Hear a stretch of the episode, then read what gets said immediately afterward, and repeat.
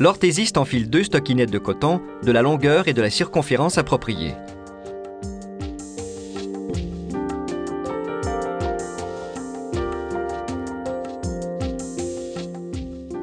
Il est important de s'assurer qu'elles soient bien tendues afin d'éviter les plis non désirés.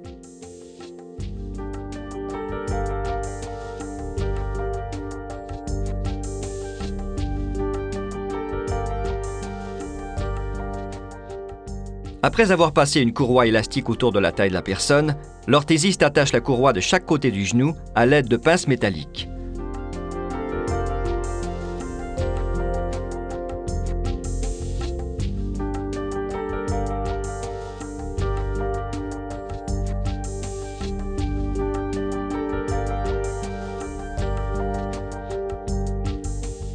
À l'aide d'un crayon indélébile, il délimite le pourtour de la tête du fébula.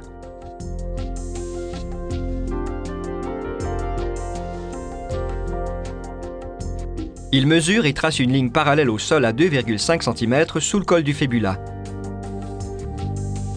Puis il encercle la malléole externe .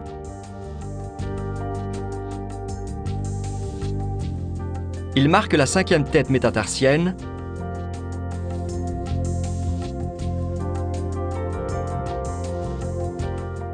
Il encercle la malléole interne